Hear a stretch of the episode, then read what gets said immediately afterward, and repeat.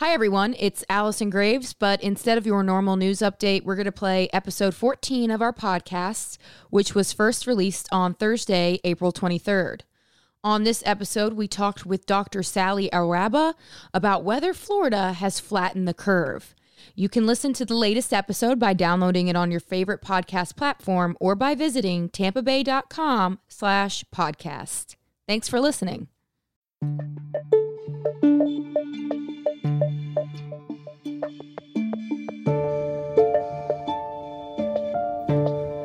Hey everyone, my name is Allison Graves, and welcome to Coronavirus in Florida, a podcast of the Tampa Bay Times. This episode was released on Thursday, April 23rd. On this show, we'll talk to experts and reporters, share the facts behind the spread of the virus, and discuss what could happen next. In today's episode, has Florida flattened the curve? This week, state officials began conversations about reopening Florida. At the same time, residents around the state are trying to understand where Florida stands amid the pandemic. Governor Ron DeSantis on Tuesday assured residents that the curve has flattened and our hospital systems will not be overwhelmed with COVID 19 patients. But there's still a lot of uncertainty about whether it's safe to reopen the state.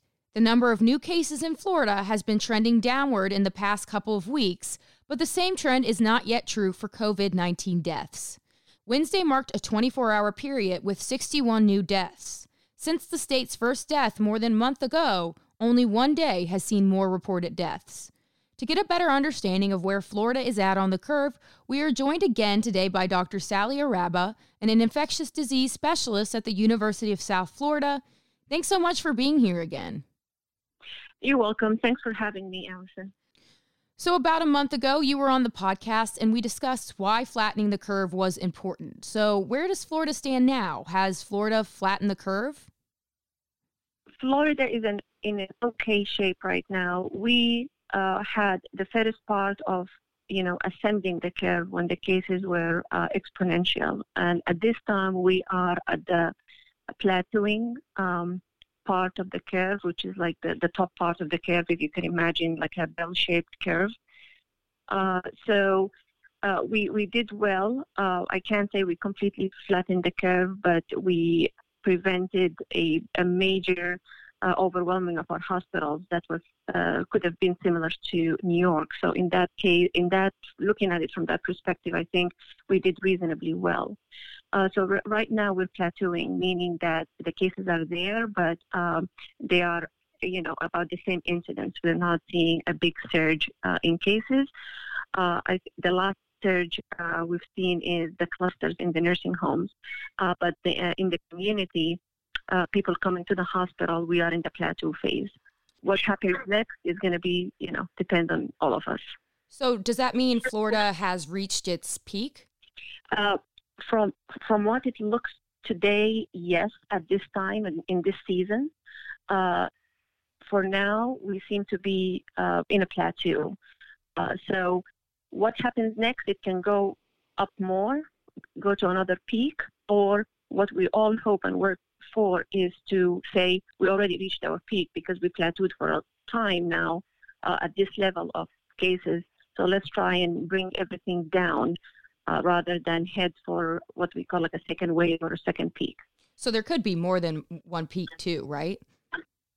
Oh yes, I mean uh, we still don't know uh, the the full behavior of this virus. Uh, is it uh, going to be uh, on the you know weaning down uh, of the rest of the year, or if it have the capability of you know, reinfecting more people as the after the fall or when, when the winter comes and creating a second wave. Uh, so that that's a, real possibility. Uh, it's just because it's a new virus, we we want to uh, be prepared for the worst of it, which is a second wave uh, as the winter comes. So, um, my understanding, and based on what you just said, we know that like the number of cases is trending downward or at least plateauing. But the one interesting thing that happened yesterday is that there were 61 new deaths in a 24 hour period. That's counting people who are non Florida residents, that 61 number. But still, that's the second highest amount of deaths we've had throughout this whole pandemic. What do you make about these um, kind of spikes in the death rate? Yeah, and I think uh, the the the death rate reflects you know people that were infected two to three weeks ago, uh, because typically the virus, the majority of people um, uh, either do okay or are moderately sick the first week, and then by week two, those who are going to succumb to the illness are very ill, are in the hospital, and then we see the deaths uh, about week three. Uh, so, you know, the deaths, these deaths may be the reflection from the week, uh, from the peak uh, two to three weeks ago. That makes sense. So, another thing I wanted to ask about is we know that the governor has allowed some municipalities to reopen beaches, um, and he's currently, you know, focused on a plan to reopen the state, at least having conversations about it. What do you make of efforts to reopen the state at this point? Uh, so, I mean, I think this is something that's been on everybody's mind. I mean, if you talk to people around the community, you know, there's a lot of, lot of frustration, job losses. People are starting to suffer seriously from um, the shutdown. Uh, moving forward in Florida, it has to be a balance. Um, so I think the conversation is appropriate. How we do it needs a very, very careful um, uh, steps and plan in place. Uh, Allison, life is not uh, back to normal anytime soon as long as we have this uh, very hideous virus, um, you know, r- r- running around in our communities.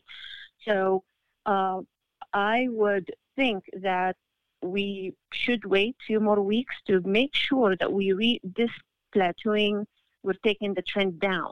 Mm-hmm. I, I want to see significant decrease, almost hitting, you know, uh, like the single digits, and then we can say this is the time let's open essential business first. You're going to have to do it gradual, right? Like in waves, kind now, of. Yeah.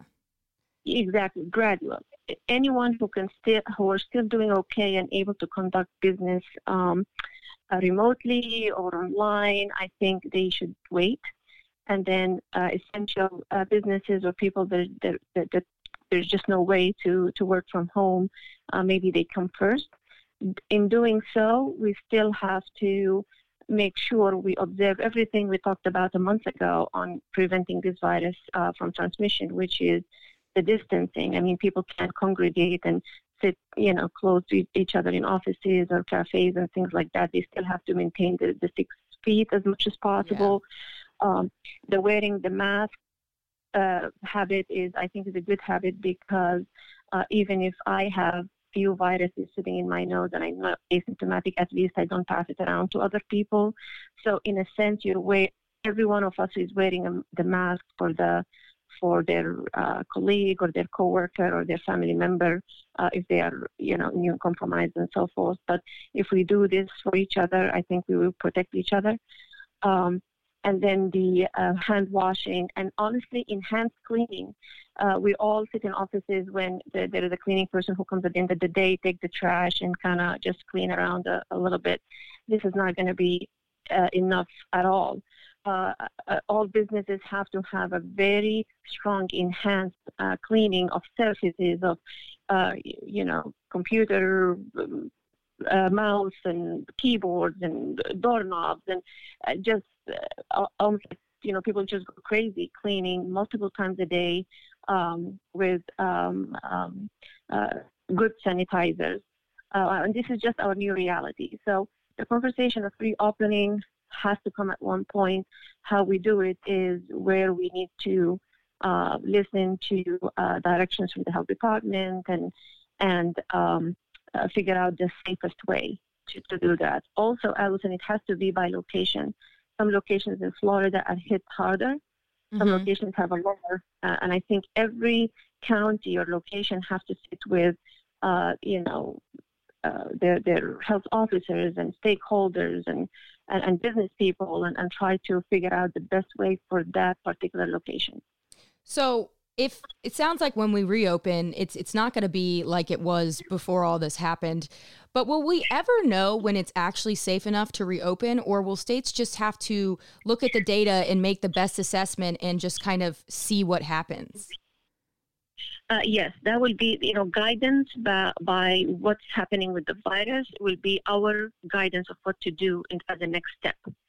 Uh, unfortunately, we are not in charge until we have complete control of the virus, meaning that we, I mean, our hope is to completely eradicate it, like just have it non existent in our community. That would be like the ultimate goal, right? Mm-hmm. The second goal, if we can do that, and this virus is going to be uh, uh, uh, around at like low numbers in our community, then our next step is to have good medications for it, Yeah, just like how we have for the flu, right?